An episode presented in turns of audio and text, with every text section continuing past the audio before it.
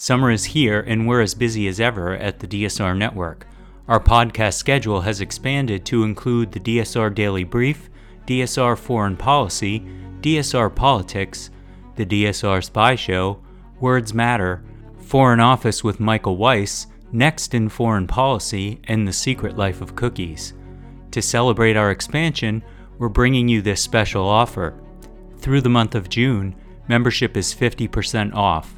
Members receive an ad free listening experience, bonus content across all of our podcasts, an evening newsletter, an invitation to join the DSR Slack community, and more. To take advantage of this offer, visit thedsrnetwork.com slash buy and enter code DSR expands, all one word. That's thedsrnetwork.com slash buy and code DSR expands. Thank you for your support. This is Words Matter with Norm Ornstein. We've got the votes and screw the rest of you. And Dr. Kavita Patel. These might be some of the smaller moments, you know, with all the bombshells. Didn't catch people's eyes.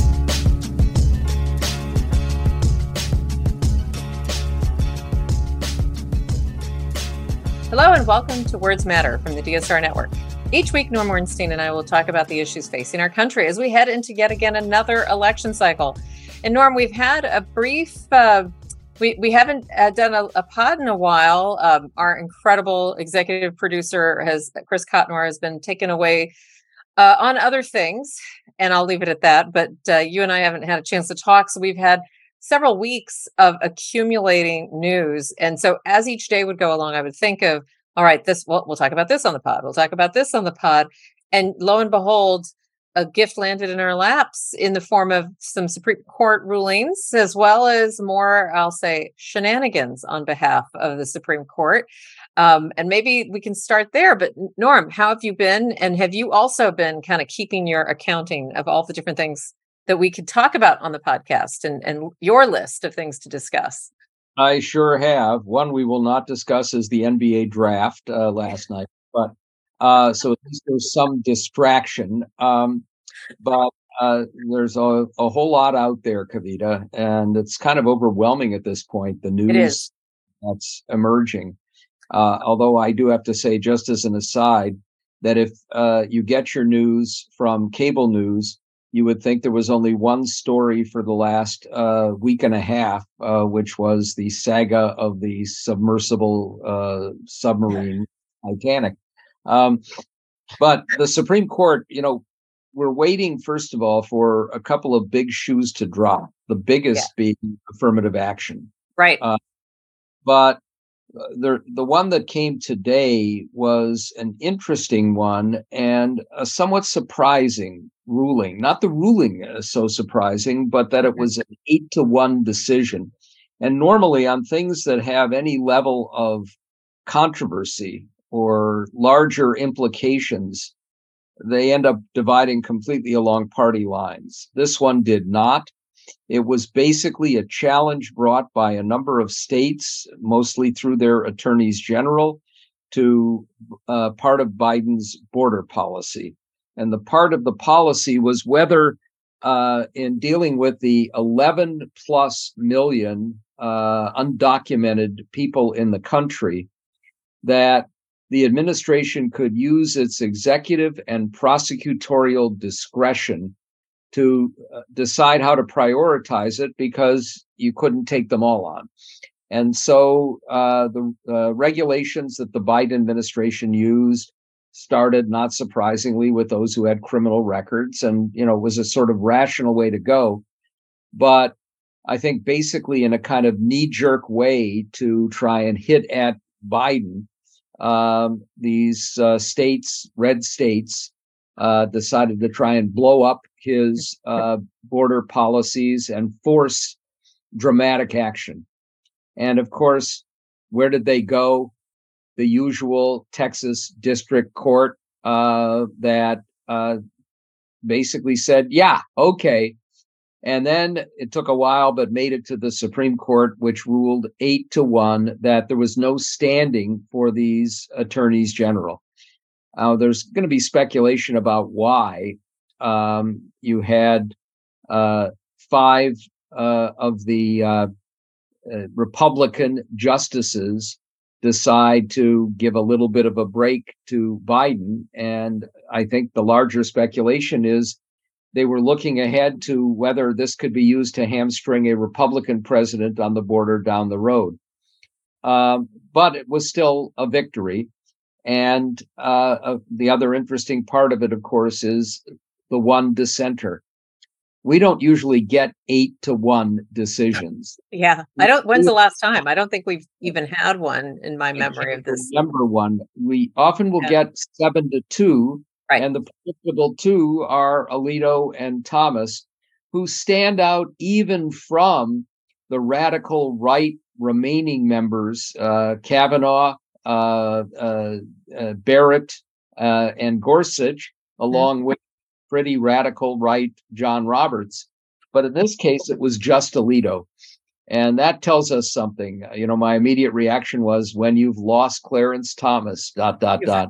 You've uh, lost, uh, right. But mm-hmm. uh, Alito, of course, is one of the big news stories of the week. Mm-hmm.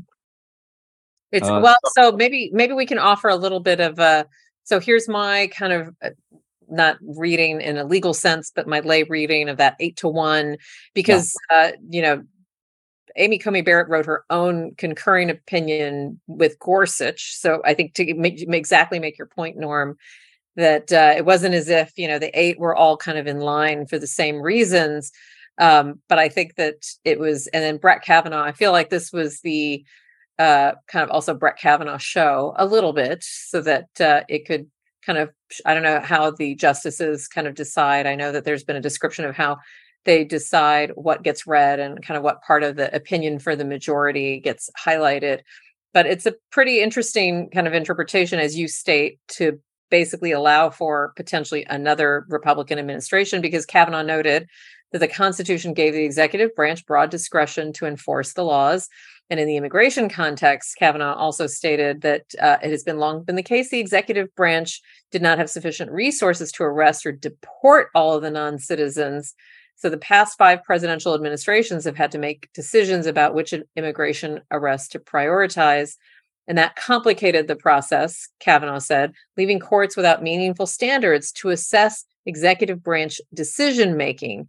And that I think led to kind of the Supreme Court concluding that federal courts are not the proper forum to resolve claims that the executive branch should make more arrests or bring more prosecutions. So I think I just think it's a very interesting because he he characterized the way the states kind of brought this forward as kind of a novel standing argument that and and warned that um, it could have serious impl- implications that if the Supreme Court greenlit this particular Texas Louisiana lawsuit that there would be future you know cases around the executive branch under enforcement of something else um, be they gun laws. I thought it was interesting that some of that was called out norm. I'm sure you did too. And so it's and then in the concurring opinion um, gorsuch and uh, gorsuch uh, took a different tact and said that texas and louisiana lack standing but the fatal flaw, differently than the other justices, including kind of the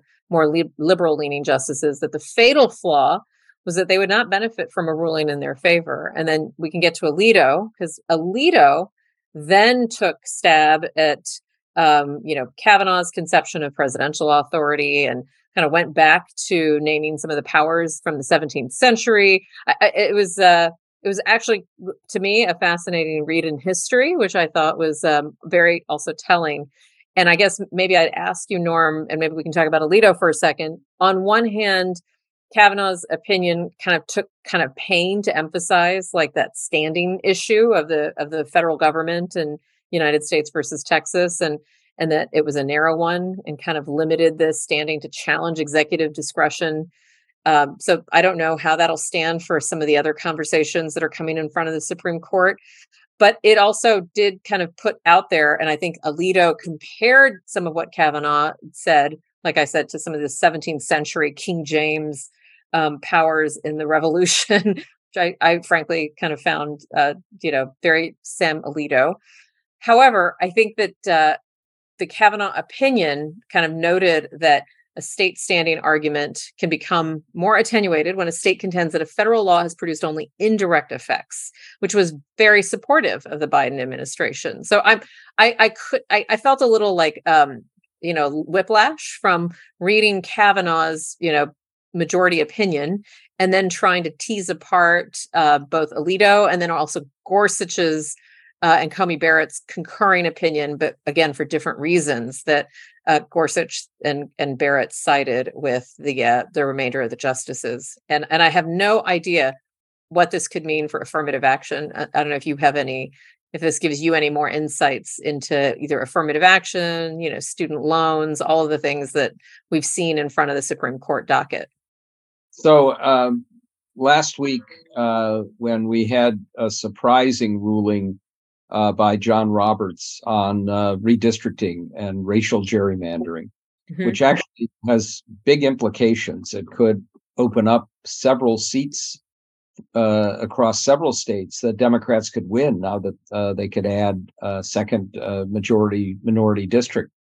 Um, when I saw that decision, which goes completely against every decision that John Roberts has made uh, to restrict voting uh, and to declare that uh, uh, there's no racism in uh, in the voting process. And I thought immediately, okay, that's the end of affirmative action. Yeah, it was uh, trying to put just a little bit of ballast in place uh, so that there wouldn't be a huge reaction there's still a little bit of sensitivity to uh, that Roberts has to the reputation of the Roberts Court as going too far. Um, so if if they do anything other than blow up affirmative action completely, I'll be surprised. And I don't think uh, this ruling um, gives some expansive interpretation of executive power. Most of the rulings that we've seen otherwise uh, go in the opposite direction, and I suspect we'll see that uh, on student loans as well. Um, you know, just one little aside before we get to Alito, which I also find fascinating. You know, on on most of the decisions that are the big decisions, all six of these uh, right wing judges are going to unite together. But we are seeing, uh, as you pointed out in this case, um, a, a number of instances where they're going to uh, scrap with each other. And there was one uh, right before this involving Indian affairs and the Indian Welfare Act, uh-huh. where we see that Neil Gorsuch, for reasons that I'm sure have to do with his own personal experiences, is uh, an ardent defender of the rights of Native Americans and a believer that our past uh, dealing with Native Americans has been horrific. And he wrote a blistering dissent to a decision uh, that basically pointed out the history and took his own conservative colleagues to task. So we're going to see some interesting dynamics, but the bigger picture, of course, is the opposite. Now, just a few things on Alito. And it's not just Alito, but we knew that this ProPublica expose was coming. And it was something that they had done an enormous amount of digging and research on to find out that he had taken this, I will call it lavish fishing trip to Alaska, staying in a posh lodge, going up on a private jet, having all of the other perks that come with it, and not disclosing it and his uh, host had a very significant case before the court, uh, which Alito voted in his favor. And Alito preemptively, because ProPublica, having put the piece together, wrote to him with some questions. He would not answer their questions. Instead, he went to his cronies and buddies at the Wall Street Journal editorial page and did something that every journalistic establishment outlet has condemned as a deep violation of journalistic ethics, which Paul Gigot and uh, Kimberly Strassel uh, have uh, no uh, interest in whatsoever, any kind of ethical considerations, and and wrote this blistering uh, rejection, which was laughable, absolutely laughable First, he twisted himself into knots to suggest that the law and uh, the other codes that say that uh, any gifts that you get from close friends don't include transportation, to try and say that transportation was okay, and then to say that traveling on the private jet was okay because the seat would have been vacant otherwise. And you know, we've seen all kinds of tweets and others, and uh, much of us had, many of us had uh, that same reaction. So the next time I get on a flight and there's an empty first class seat, I could just go and sit in it for free because, after all, it's there. But also, the uh, regulations or the the rules and the norms, and there are no rules because there's no code of conduct for the Supreme Court but the uh, the rules for federal judges and the law involving all public employees about gifts is about gifts that come from close relationships, from long-standing friendships. So, uh, what uh, Sam Alito said was, "Well, I, I barely knew this guy when he made the invitation," and then tried to turn around and say, well, yeah, but you know, it's okay because friends can do these kinds of things. So the lengths to which he's going to justify the unjustifiable, and all of his allies in the right wing legal circuit um, who are saying, well, there's no quid pro quo. There doesn't have to be a quid pro quo. And then we're starting to hear, well, look at what the liberal justices did. They got trips, many of them sponsored by universities, or uh, Sotomayor had a trip to New York to get an award that was paid for. They disclosed them.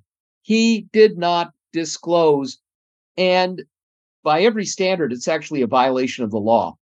It is hard to imagine anybody with less of a judicial temperament, with lower standards, ethical standards, at any level of a court. He should not be a dog catcher. He shouldn't be a judge on the lowest court in a small town. He shouldn't be a justice of the peace, much less a justice on the Supreme Court. So, two questions for you. Um, and I know you're passionate about this. So, um, number one, again, what can be done? Because as we've heard, and you and I have discussed, whether it was Clarence Thomas, now uh, Sam Alito, or let's insert name of any justice to be candid here and and some of the kind of questionable ethics that uh, I know that both sides left and right are kind of digging up and trying to figure out like who took what resort vacation from whom and we've got a trail of I, I agree excellent reporting that tie Alito and Thomas to just and I think they're only scratching the surface by the way um, what what will or can be done? Because I think that this still kind of gets through um, I think you had John Roberts on the record making the comment that you know the Supreme Court can do more to kind of adhere to you know higher ethical conduct. But at the end of the day, like you know, hearings from Capitol Hill or kind of threats to impose some sort of code of ethics on the justices, I don't see much happening. Now that's I just want to get your opinion to that. And then second, I'm sure you saw Dahlia Lithwick's piece in Slate which I don't want to undermine what's been done uh, from not just ethics violations, but I think what you're alluding to, which is not only do they have no business being a justice, but you know, no business, you know, c- taking my garbage out. And I will say, I think Dahlia brought up a really good point that you know this is a pay to play scheme on the highest level where that fish that alito was that holding in that picture in propublica wasn't the prize alito was the prize and i think i would i would agree with that and and wonder so what are the repercussions of that? And how much of that is really going on even beyond the supreme court? You know if you think about district courts federal courts entire judicial system. So i'm just curious your your two reactions norm. The first what if anything will be done about this? Because i just don't see anything happening. And then number two you know do we need to broaden this and think about these kind of pay to play schemes in a broader context of way beyond the supreme court uh, first, Dahlia is, as always, on point, and you're absolutely right. This is a broader set of issues, and pretty much what we know is that Leonard Leo, um, who has done more to undermine uh, the legitimacy of the judicial system than anybody, and now has uh, at least 1.6 billion dollars to go even further, has had a uh, a long game here, and the long game is to hook justices up with billionaires mm-hmm. give them all kinds of privileges and perks, bring them together with people who will uh, reinforce their views and, uh, and and basically, you know, put them in a very difficult position if they try to do anything otherwise. Uh, so it's a dirty, dirty game. But the reality is, nothing can be done about it because one, we have no moral compass anymore.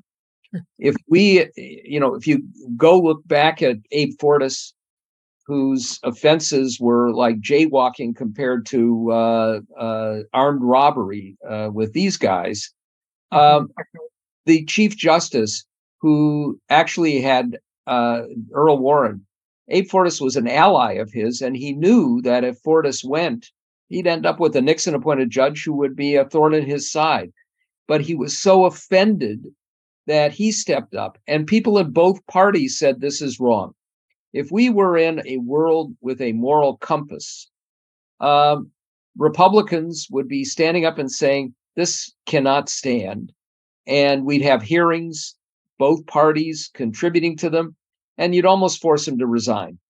And if not, you'd have impeachment proceedings beginning. And frankly, I've seen federal judges impeached and removed from office for a whole lot less than this. Yeah. Uh, yeah. But you can brazen it out now. Uh, and there's almost nothing that can be done. And of course, the other thing that could happen is John Roberts could act like uh, Earl Warren and stand up and say, This was wrong. And I publicly will chastise Sam Alito for taking trips that he should not have taken, not recusing himself when he should have, and not disclosing. And this is not allowable on my court. And therefore, I am going to put together a code of conduct and have some enforceable standards that will create at least some penalties for people who violate them. Instead, John Roberts is trying to protect his ass a little bit by saying, well, you know, there's more we can do.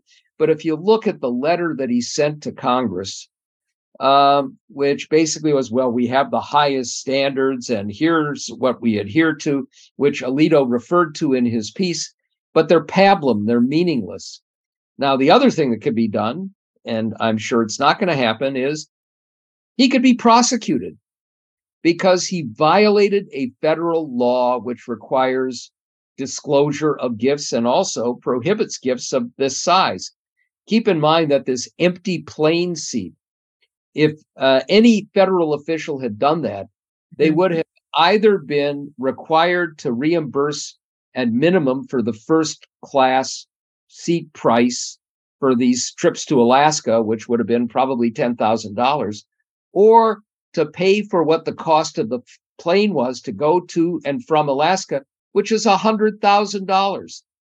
Now, Alito said we stayed in this rundown place and it was a tiny, uh, bare bones room. And yeah, we had meals. They weren't all that great. And I can't remember if we had wine, but it wasn't a thousand dollar bottle of wine.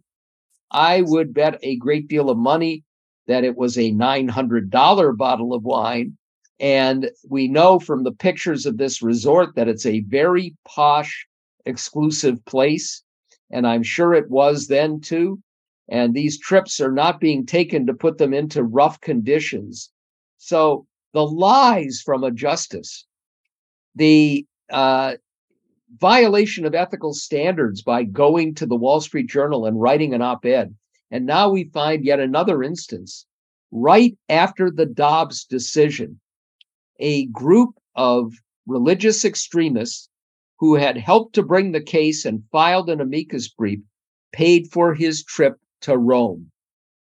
A trip in which he gave a speech which was basically a victory dance, also completely a violation of any level of judicial temperament, saying with the Dobbs decision, we've got the votes, you don't, stuff it. So this man is just beyond the pale. And the only thing uh, that might be said about him is he's maybe a tad better than Clarence Thomas on this front. This is a I I, I can't help but read because you're right. I think Dahlia does a nice job um, obviously following the Supreme Court, but just in her writing around Alito, uh, she's she's done a, I think also kind of pointed out just this kind of trifecta, you know, if you will, of kind of corruption amongst the justices, then the I'll call it the billionaire set that also has, uh, lends and funds and subsidizes this corruption.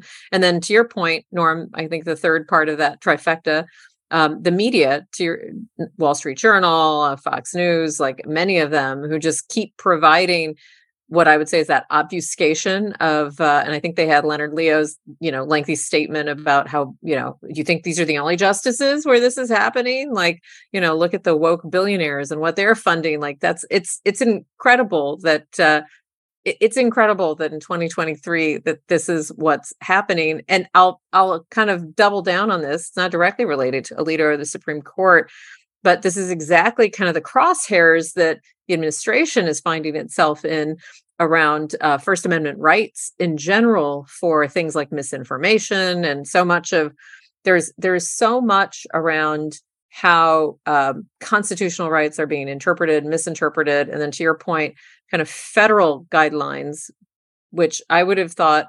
I mean, Norm, recall the days still where I couldn't attend as a staff or something unless it's a widely attended event and cleared by ethics committees.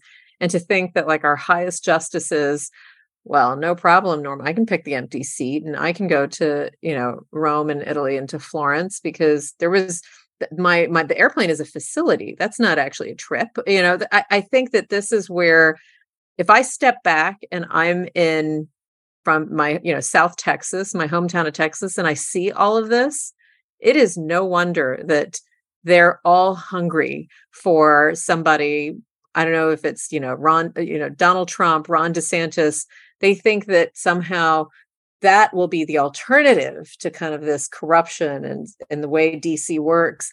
When the irony is, is Leonard Leo is the one that helped Ron DeSantis put his Supreme Court justices in for the state of Florida. So it all gets back to like the same two people. It's incredible to me. And it's not on the top, you know, somehow these guys get away with it. It's, it's amazing this is a new group of robber barons, and uh, you know I've read a lot about the Gilded Age uh, and the corruption that existed then. And there was a backlash to that that Teddy Roosevelt led that brought us some of the uh, good government reforms that we had uh, at the turn of the 20th century. Um, I don't see us coming back from that at any time in the near future. No. And there are many more billionaires and many more willing to use their money and their clout to maintain their role and their uh, and their power. I'll just uh, tell again one small story. I had a very dear friend who was the chief judge of the Second Circuit in New York, named Bob Katzmann. Um, uh, just a, a, terrific person who tragically died of uh, pancreatic cancer uh, a bit more than a year ago and I was I he'd been a friend for 30 years. I went up to New York uh, and I took him to lunch at a you know a little cafe, um, and I paid the bill, and he fought strenuously against that. Uh, the bill total was fifty dollars for the two of us, and I said, Bob, I know the ethics standards. We are long and close and dear friends. I can buy you a, an inexpensive lunch. And he sort of said, okay. A week later, I got a check in the mail for $25 because his ethical compass was such that he wasn't going to do something, even if it were right. Right. That, right. Um, that could have, even for him, weigh on him even a little bit that he was deviating from what a judge is supposed to do. Most judges have that ethical compass. Sam Alito uh, and uh, Clarence Thomas don't. We also know that Neil Gorsuch was a part owner of a property in Colorado that had been on the market for two years and had not sold. And weeks after he became a justice, it magically got a buyer and sold at a nice price. We have uh, Amy Coney Barrett selling her house to the same uh, group that financed the trip uh, to Rome, if I'm not mistaken, for um, Alito. Uh, and, uh, you know, I don't know enough of the details of that to know if it was a, a hands off transaction and a, a reasonable price. But just this was after she became a justice. uh, you don't even if they make an offer, if you have that ethical compass, you're going to say, I'm sorry, I can't engage in a commercial transaction with an organization that is going to be filing multiple uh, amicus briefs before a court that I'm going to have to decide on. And she didn't do that. Then we got Brett Kavanaugh, hundreds of thousands of dollars in debts while he was a uh, on a public payroll, and that magically disappeared when he was up for the Supreme Court. And we still don't know who paid those uh, debts. So we just have a real problem of ethics. And, you know, just finally, Leonard Leo says, look at the trips that the liberal justices have taken. I'll come back to it. They disclosed them all and fell within the guidelines of other judges with a code of conduct that does not apply to the court, but applies to others. They violated no laws or codes. These were not disclosed. Clarence Thomas disclosed a $5,000 contribution to help pay the private tuition for the nephew he was raising as his own son. He did not disclose the $150,000 he got from Harlan Crow, which tells you he knew he was supposed to disclose and it was all a diversion so he wouldn't have to disclose the big payment. These are people who are brazen in their uh, approach to ethics and the law. And they're running the Supreme Court. God help us. Well, they're not only running the Supreme Court, but uh, probably again, I think we're scratching the surface, putting some dots together. We'll we'll leave our listeners with this. I, I was trying to kind of trace. There's a nice Washington Post article that kind of documents, uh, just highlights the connections between DeSantis and and Leo, and I think it's fascinating, Norm, just to kind of trace these things back. You and I have talked often about the power of the Federalist Society um, yeah. you know, which was what started, you know, 40 years ago, not that long ago. Maybe, yeah, maybe, maybe that. Um, and DeSantis was at Harvard Law, joined the Federalist Society, and uh, was at Harvard Law when Leonard Leo, who was the Federalist Society's executive vice president at the time of you and I have talked spoken about, spoke to came to speak at Harvard Law in in sometime in the early 2000s, according to the Post. And that's when back then, you know, a very young DeSantis who had not even run for office at the time, but was a law student attending this Federalist Society talk. That's when he and Leo connected. And then they re- of course, reconnected again when DeSantis was elected in Congress and continued on and on with Leo kind of donating to his campaign, documented in his leadership PAC. And then as soon as he became governor, brought who did he bring in to help him reappoint the high court in the state of Florida? So I I think it's just there are days where I sometimes kind of think like, wow, it's it's not just you know the billionaire, right, or the uh, or um, this. It's it's the Federalist Society and this kind of desire, this hatred of liberal ideology that united like these kind of iconoclastic figures in legal academia, right? Think across our Harvard, Stanford, Yale, et cetera, and think about the impact it's had. It's just stunning. I've actually tried hard to think about an analogous version in in the Democratic side, and I can't. And maybe I, maybe I, I, people should listeners should challenge us and tell us: Are there um, analogous organizations that have had this kind of influence? I can't think of one, and there's a little part of me that's a little sad about that. I, would love to, I would have loved to see um, Soros's Open Society or something like that with the same track record, but I, I don't have it, and so I, I leave our listeners. Had done what he's always accused of doing. Been doing. I know, I know, but I would like. I know this sounds insane, but I would love to say, yeah, you know, sure, I'd be happy to point to all these things that accomplished yeah. some of what I stand for but I can't. And it's because of the example you gave of your friend, right? Like there's a lot of, and look, no, no, if we will be the first people to tell you the Democrats are not perfect. And have there been violations? Absolutely. Have there been exactly what you describe, like the, and it's not about the dollars and and and uh, where they went. It's what you said about Thomas, like knowingly and you being utilized, and then kind of what Dahlia wrote, I think, very succinctly in Slate, uh, that this is a pay to play scheme with the justices as the prize you know and this is exactly what we're watching. So on that note uh, i want to thank our listeners. Hope and and share this with your friends. Let it start a dialogue. Please challenge us if uh, you can think of other examples no matter what the ideology is of groups like the Federalist Society that have had this degree of outright concentrated influence in so many sectors of our day-to-day lives and hopefully this will help you get more than just voting out uh, out the door but getting some getting some support from any of the initiatives that I and and the, and the media like the ProPublica efforts to put some sunlight onto this and uh, and uh, thank you Norm and thanks to our incredible executive producer Chris Cotnoir and we'll see you next week.